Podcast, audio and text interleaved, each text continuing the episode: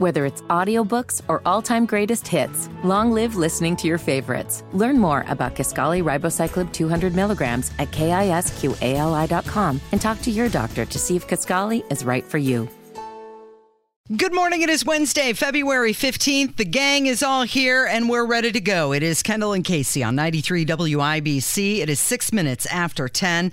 And let's go back to the year 1996, December 26th to be exact. And that's when we found out that little six year old JonBenét Ramsey had been killed in the basement of her home. Believe it or not, 26 years later, 26 years, yes, there's still an active investigation going on surrounding this murder case. Is this the most famous unsolved case in American history? I mean, I don't. uh, Is Well, it, there's DB Cooper. well, I was just going to say, where it does would the JonBenét case surpass DB Cooper?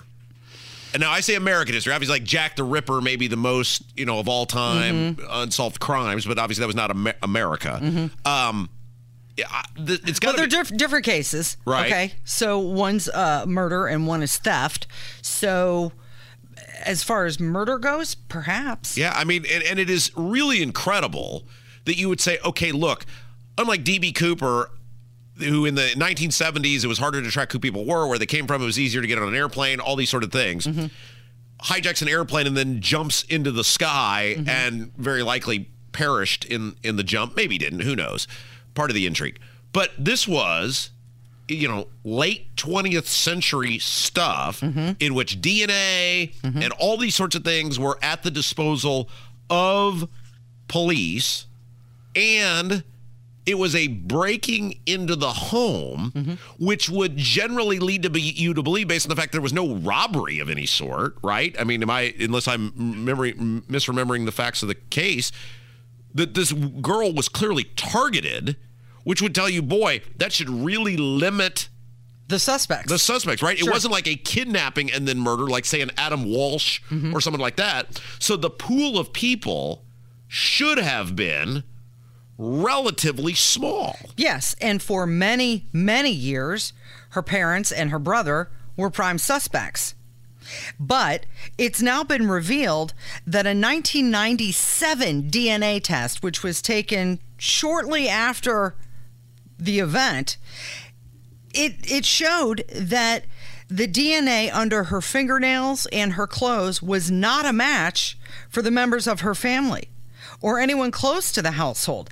And they had that DNA just weeks after the crime. Yeah, I think the overarching theme of this case is a terrible job done by law enforcement, not only in the actual mechanisms by which the case has been investigated, but also the relaying of information.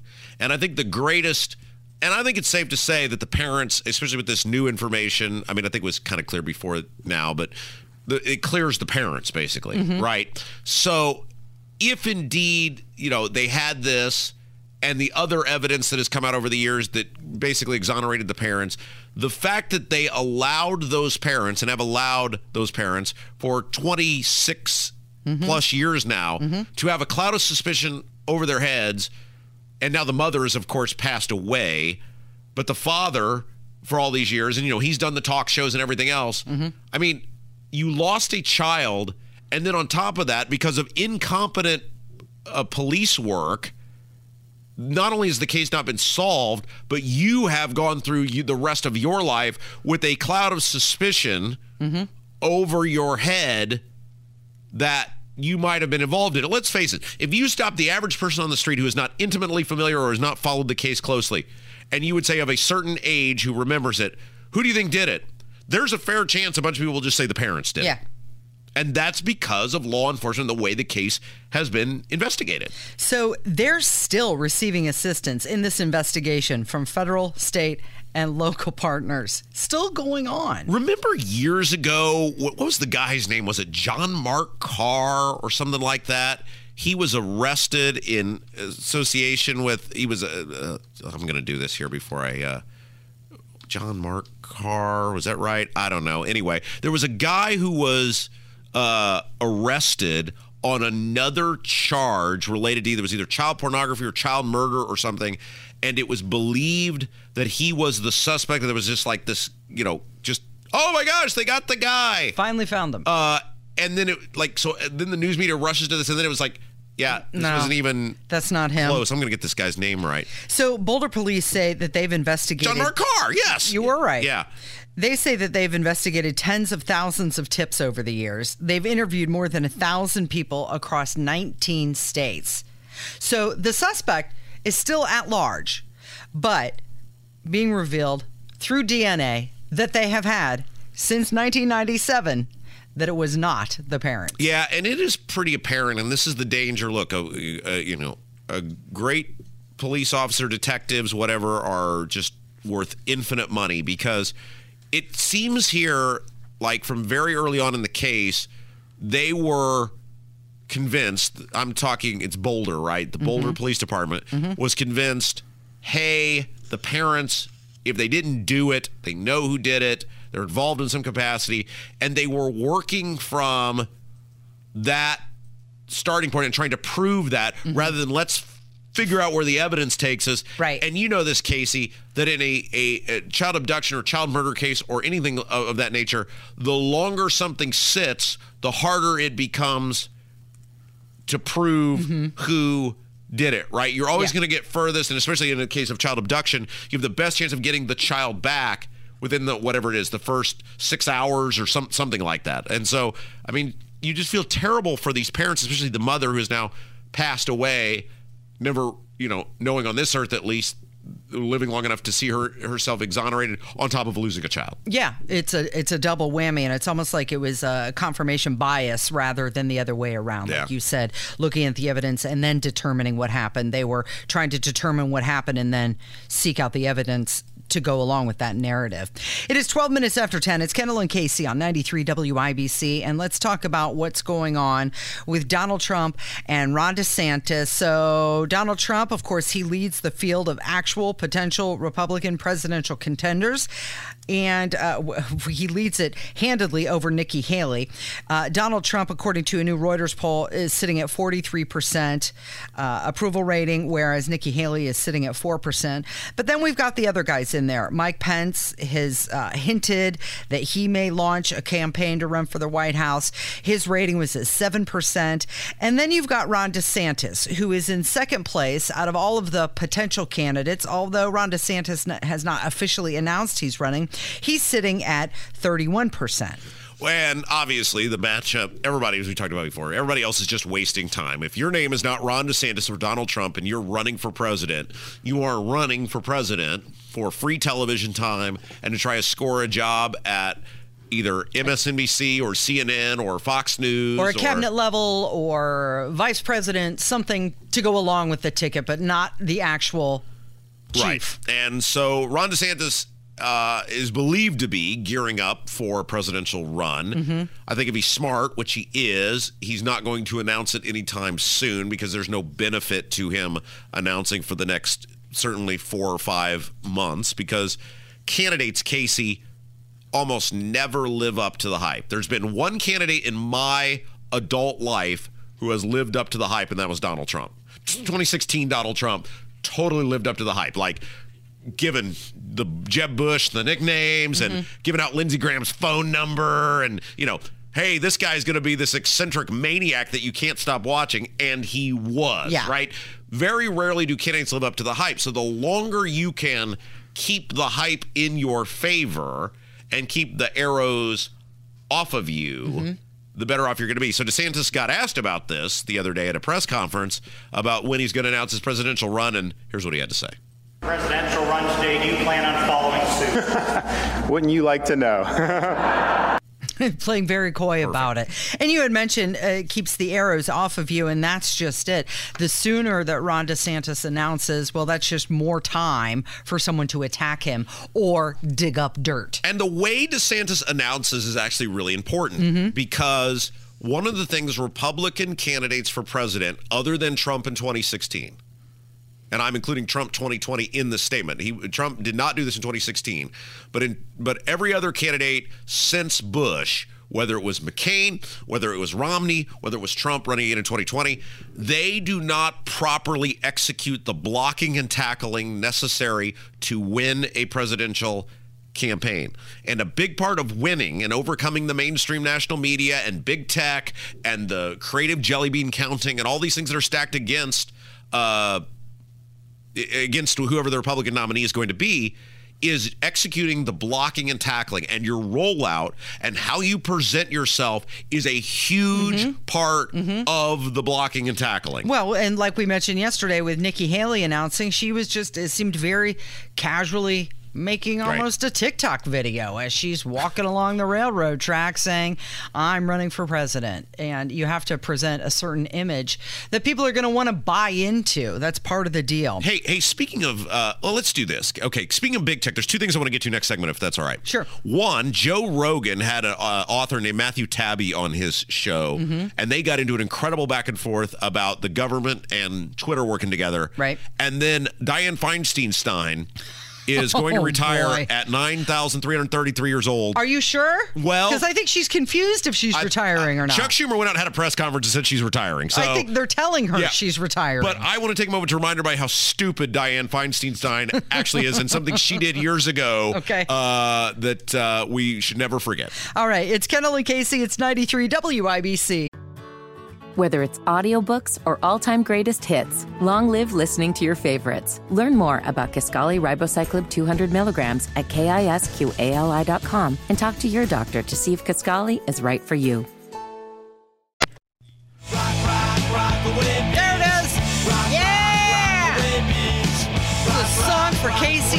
People who like the hits. Now, this is sophisticated. 20 minutes after 10. It is Kendall and Casey on 93 WIBC.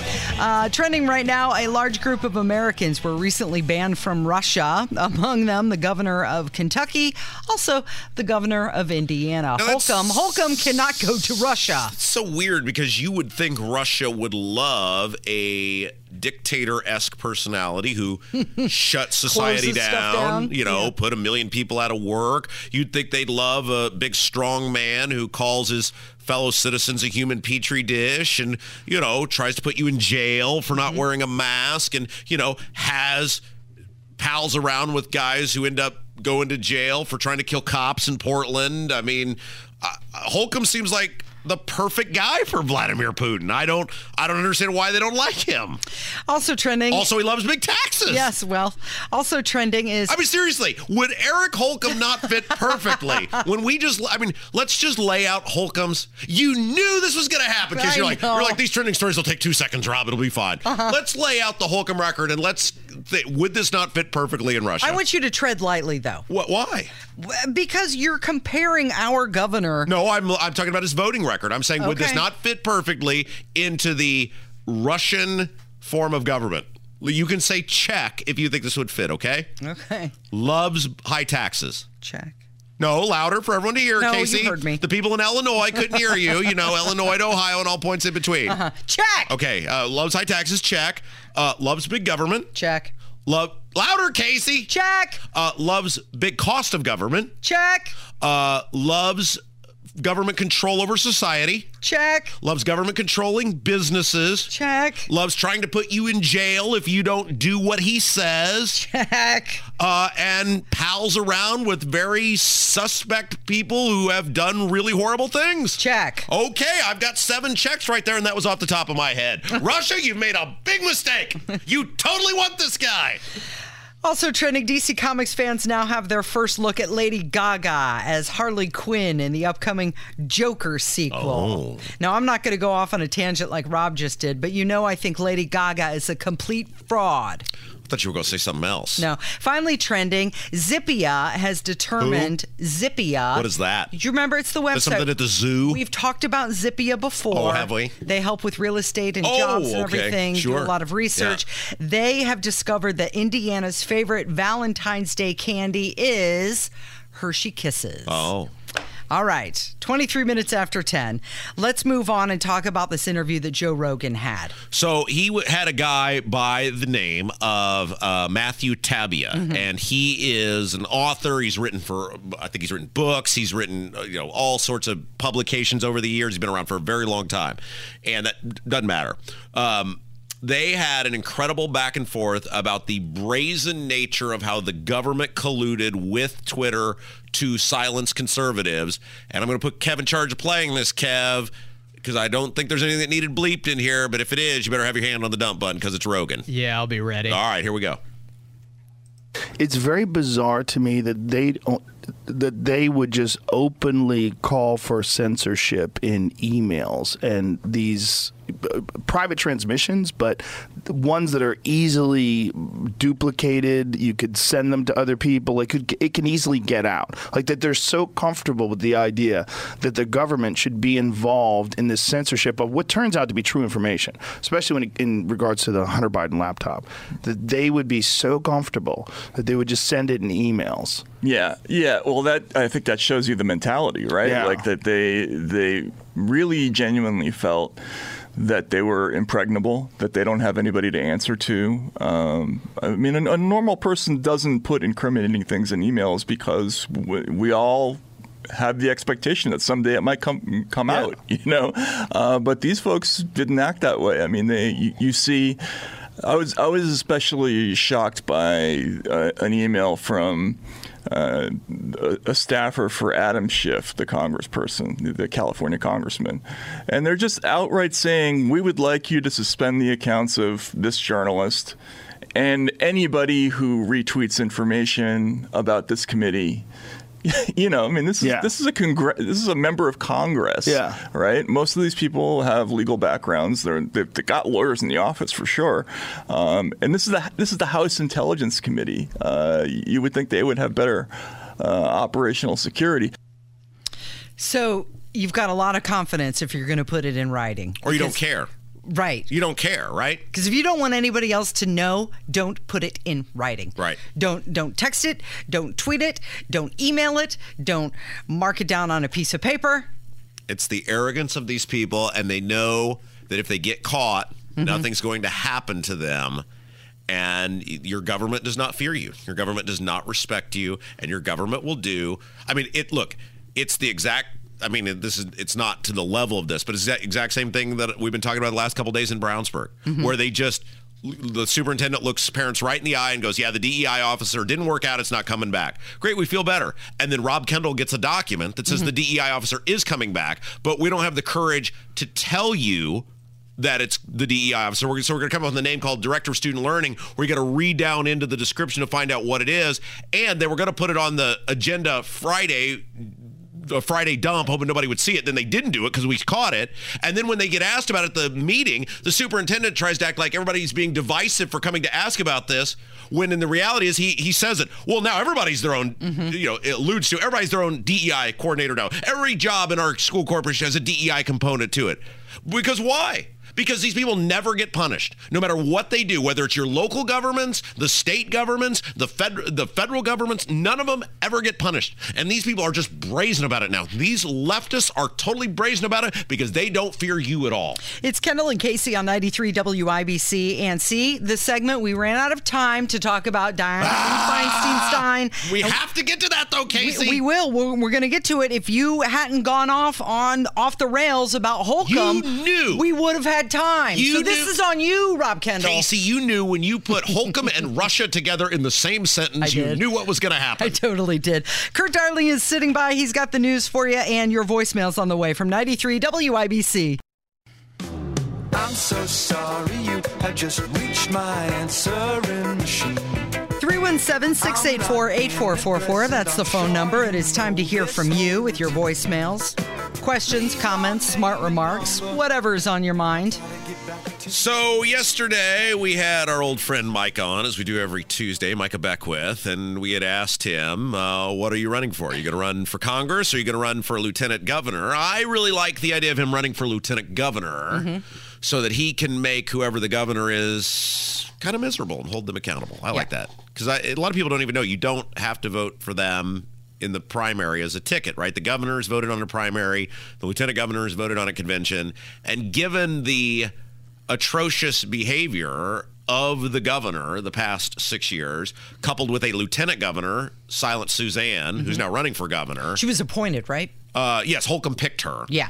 and then and then he took her off the signs in 2020, and she didn't say anything about that either. You can one thing you can count on with Suzanne Crouch is no matter how much crap you pull, or how terrible you treat her, or how terrible you treat the state, she will never say a word about it. That is one thing you can count on with silent Suzanne Crouch. But it really has underscored the importance of whoever the governor is having a check and balance on that person. And I actually really like the idea of Micah potentially saying, I'm going to run separate of the governor at for lieutenant governor, and there'll be a lot of areas maybe we agree on, but at least there will be someone in a position of power who can hold whoever the governor is accountable. And if whoever the governor is is actually worth a damn, they should want that and embrace that. So Micah would have to run in a primary. We then run a that. convention. Okay. Like uh, you know, Diego, Diego, did or okay. Rokita or whoever. The senator and governor statewide offices are voted on in a primary if you get on the ballot. Because of course, only the rich and powerful and connected can get the signatures, unless of course you're Todd Young, who didn't get the signatures, and then he got on the ballot anyway. But uh, everything else, statewide offices, treasurer, et cetera, voted on at convention. So we're going to put it in the hands of the delegates. Do you want to check and balance on whoever this governor is? Because we all know none of these people can actually be trusted. Or do you want to just let the hand-picked person of whoever the governor is just be another silent Suzanne and do nothing? I kind of like that. Somebody called in uh, with their thoughts. All right. Well, people are probably burned out by Balloon Gate, so let's talk about Mike, uh, since it's Rob's good buddy, and I'm sure it will get to him. Washington's pretty much a lost cause, and even people who have gone to Washington uh, with every good intent, once they got there, they realize that they're one of many and they can't do anything. So I think Micah's best ability to serve the people of Indiana would be as lieutenant governor. Heck, I think it would actually be as governor. But uh, uh, obviously, he probably can't outspend Mike Braun in that arena. So uh, let's make a push for Micah for lieutenant governor of Indiana. Okay, so he has to go to the convention then and win over all those delegates. Yes, that's correct. Okay. But it'd be great show content for us, regardless, whether he mm-hmm. wins or loses. Well, he and you know said that's he- why we're here. He said that he would announce it here on this show. Yes, absolutely. We're going to hold him to that. And why wouldn't you? And I asked him who he would want to work with the most. Yeah. He he didn't answer that. He Well- didn't. He he just said whoever it is, I, I want to hold them accountable. Yeah, and I think that should be the goal. Yeah. I mean, look, look, th- Suzanne Crouch has proven that when you have a big government maniac who hates you as a free person and taxpayer, like Eric Holcomb has proven the past six years, think about if you had an actual freedom and liberty person in that position the past six years and how different our state might look if you had someone with a voice who was willing to use it on taxes or on uh, the lockdowns or can you imagine Micah if he had if Micah had been there instead of Suzanne when Holcomb had the Malik Muhammad VIP meet and greet? I mean, just so I think that's an incredibly in, in, enthralling idea, and I I like it.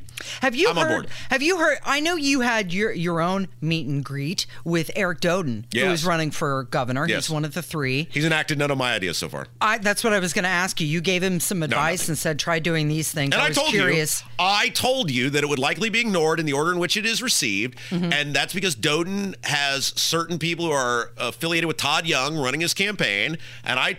I'm not going to get into the details of what we talked about because it was an off the record conversation. Mm-hmm. But I came on here and said I gave him the blueprint to be governor. And if I had very little faith he would choose to take it, thus far, none of the ideas I gave him, which would resonate with every single person in this state, have been enacted or proposed or anything as part of the campaign. And everybody is their own free man and can choose to get 0% of the vote or they can choose to win. It's Okay, so them. we haven't seen any polling, and it's it's still a ways off. But right now we've got Doden, Crouch, and Mike Braun. And then there's a new person who Micah mentioned yesterday who's running, who I still haven't seen anything about yet. okay, so four people. Yeah. we maybe. we- well, maybe. We don't know. Because again, the Republicans in Indiana, along with the Democrats, I mean, they're in cahoots together on this, have rigged the system. So unless you are an infinitely wealthy person like Mike Braun, Mm-hmm. or you are a silent yes stooge like Suzanne Crouch, or you're a little you're a you're a wealthy person with business connections like Eric Doden, Mm-hmm. it's very hard, if not impossible, to get on the ballot because of the cost required to have a staff to go get those signatures necessary to run for public office. So this fourth person, she may be. Uh, we'll, we'll have to find out. Well-intended, super conservative, whatever. Mm-hmm. But unless she's prepared to raise a million dollars or more, she's going to have a hard time getting on the ballot. So we have to assume at this point that Mike Braun is is going to be the. I would be floored if Mike Braun is not the Republican nominee for governor. Yeah. I would be floored. Um, and I told you I want to like Braun because he's done a pretty nice job as a senator. But the votes Braun took, and by the way, if you're, well, I guess, yeah, if you're Silent Suzanne and you're not crushed, the problem is Suzanne supported all the stuff with Holcomb, so she can't really do that. The votes Braun took in the Indiana General Assembly, voting for all those tax increases under Holcomb, including the gas tax, I just, if you're that either gullible or stupid or weak, how can I support that? Hmm. well, that was a while ago too. I mean, he's changed, right? Has he? Has he? He's changed. Thanks, Mom. I'm giving him the benefit of the doubt. Uh-huh. All right, uh, more calls. Uh, Tom from Brazil, big fan of the show, called in about the balloon. Hello, Mr. Rob and Miss Casey. Sure enjoy your show. Uh, learned a lot from it. I'm on the very edge of the listening area, and uh, down here in Brazil, my name's Tom, and I just want to tell you, I usually don't get to hear you except on Wednesdays, Thursdays, and Fridays because I drive for a company, and I'm usually up in the Indianapolis area. I heard a little bit of your show today talking about the balloons, and I'd like to know why no reporter is asking the administration why we're using a $20 million aircraft and firing half a million dollar missiles to bring these things down. It's not like we're in a dogfight with them. It's not like we need speed. They're balloons. How come we're not using a little Cessna with with a, some kind of gun, machine gun, cheap machine gun mounted to it, and just come up, shoot through the uh, the balloon, and let it float down? We could recover the whole thing that way, and uh, that way maybe we could find out what it is instead of blowing the whole daggone thing up. Well, I think Tom's estimates on costs are a little off. I think the planes are a lot more expensive than what he cited. I think the missiles are a lot more expensive than what he cited. But I've the- heard I've heard half a million for the missiles. there's a single missile is only a half a million dollars. Yep, I've heard, I've heard that. So Well, I, they must have been built before I don't know Biden the- became president. I don't know about the plane, but anyway, go ahead. Well, regardless, the premise of his phone call, I think, is uh, something that a lot of people have concern with is Mm-hmm. the amount of money we're spending to take these things down, but then yet we also seem to claim, well, we have no idea what's in them. We can't retrieve them. Mm-hmm. We can't this. We can't that. And the answer to it is probably is because it's not their money. So what do they care? Yeah.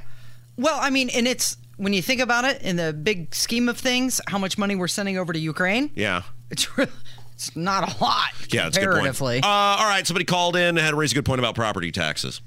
Hi, my name's Sharon. I'm 75 years old, and I've paid into property taxes for over 50 years.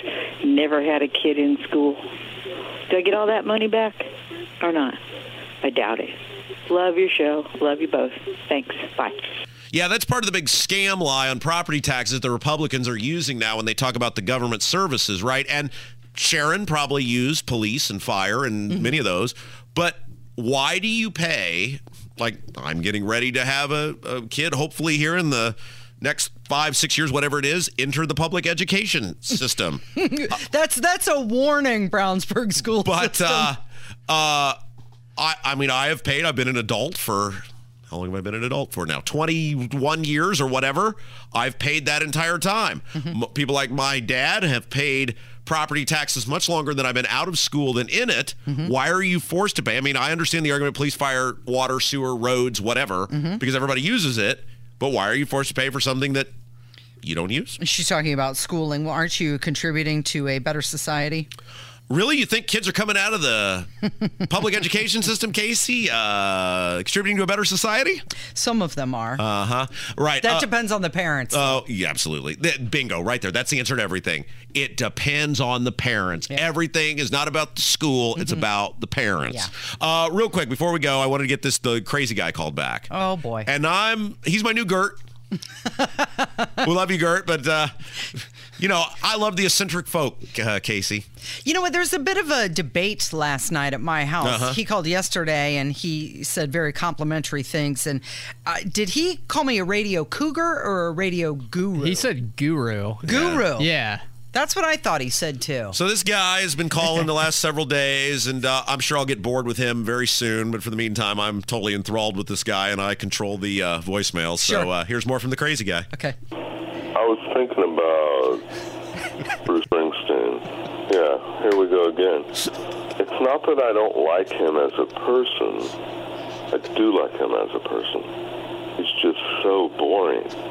I feel like, what, he get like $500 million for his music? That should be put into a fund where every time I hear a Springsteen song, a Beatles song, or an Elvis song, I get financially reimbursed for that three or four minutes of my life. That's where that money should go, right? Seems normal. So he even called out the Beatles And too. Elvis. Yeah. Yeah. So apparently he's in the same camp as you. Three of the highest selling artists of all time, and that's where he's putting his line in the sand. Yeah. I hope he calls back tomorrow. Keep it coming. Yeah, I'm waiting. I'm starting to get kind of bored with him, but I'm not totally bored with him yet. So he- Maybe he, he- one he more day. have- Yesterday's call was really good. Yeah. He might have to step up his game a little bit, like but the, I like it. It's like the Ernest movies, right? Like there was a shelf life to those. Ernest Goes to Camp was great. Ernest Saves Christmas was great. Even Ernest Goes to Jail was pretty good. Mm-hmm. Were they? And, and then by the time it was Ernest Saves Halloween or Ernest Scared Stupid or whatever that was called, jumped the shark? It had run its course. So this guy, you are Ernest. You are at Ernest. You're teetering, Ernest- Yeah, you're at Ernest Goes to Jail. So better make it count. It's Kendall and Casey on 93 WIBC, and Hammers joining us next. Whether it's audiobooks or all-time greatest hits, long live listening to your favorites. Learn more about Kisqali Ribociclib 200 milligrams at kisqali.com and talk to your doctor to see if Kisqali is right for you.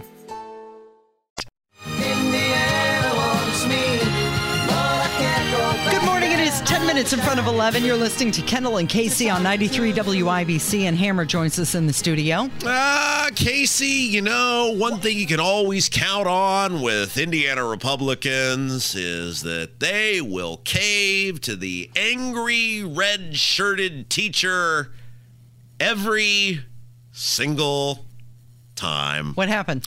Well, I'm going to read you the uh, headline here from the Indiana Capital Chronicle, and then uh, maybe just the uh, just the opening sentence or two of the article, and then I'll let you guys weigh in. Sound good? Sounds good. All right. Here's the headline: Indiana education advocates reignite fight against latest anti-CRT bill. And then our friend uh, Niki Kelly over at the Indiana Capital Chronicle had an update saying that the bill, which was scheduled for a hearing today, has uh, has been pulled. And here is the uh, article about the bill, which has been pulled. Indiana teachers and education education advocates. Now they really should call them angry red shirted teachers. That would- Angry red shirted teachers. that would just take up much less space and use much less ink. Uh, admonished state lawmakers Tuesday for reviving multiple divisive quote, culture war bills, including one that seeks to ban critical race theory from being taught in classrooms. So the Republicans in Indiana mm-hmm. have once again caved on critical race theory because the angry red shirted teachers came and yelled at them.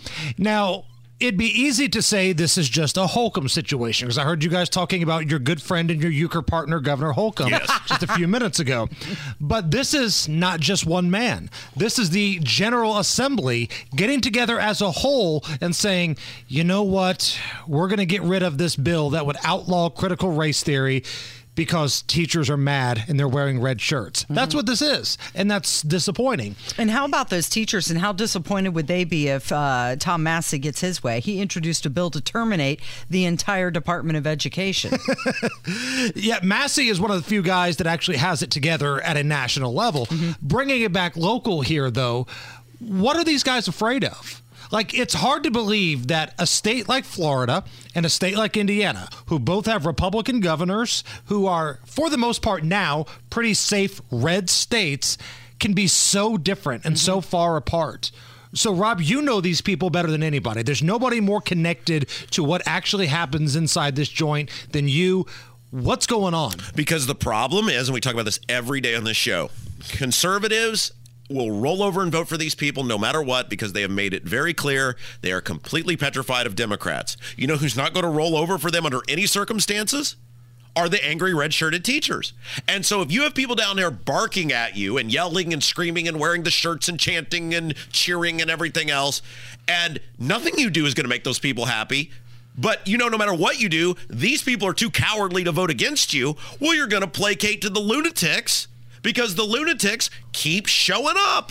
Now, to be fair, even if they did pass this anti CRT bill, you guys know as well as I do, and I got two kids in high school right now, these schools would still find a way to teach it and put mm-hmm. it in the programs mm-hmm. because they would just call it something else or they would just flat out lie. What's it? Yeah, this is a history class, mm-hmm. and oh, by the way, we're going to talk about your white privilege today. Well, it's the exact thing we just caught them doing in Brownsburg. Right. Where, uh, yeah, the DEI coordinator, it's not coming back. It didn't work out. And instead, then- it's the director of student learning. and now you got to read the job description to find mm-hmm. out what it is. And then when they get called on their bull crap, instead of raising their hand and going, okay, you guys caught us. Yeah, we were trying to. The superintendent comes up with some lame ass excuse like, well, every job has a component of DEI to it. And these people are just being divisive in the community that are calling us out on this. You're so right. When you think about it this way, if the roles were reversed, would that group work with you? Exactly. And the answer is a resounding hell no, they wouldn't.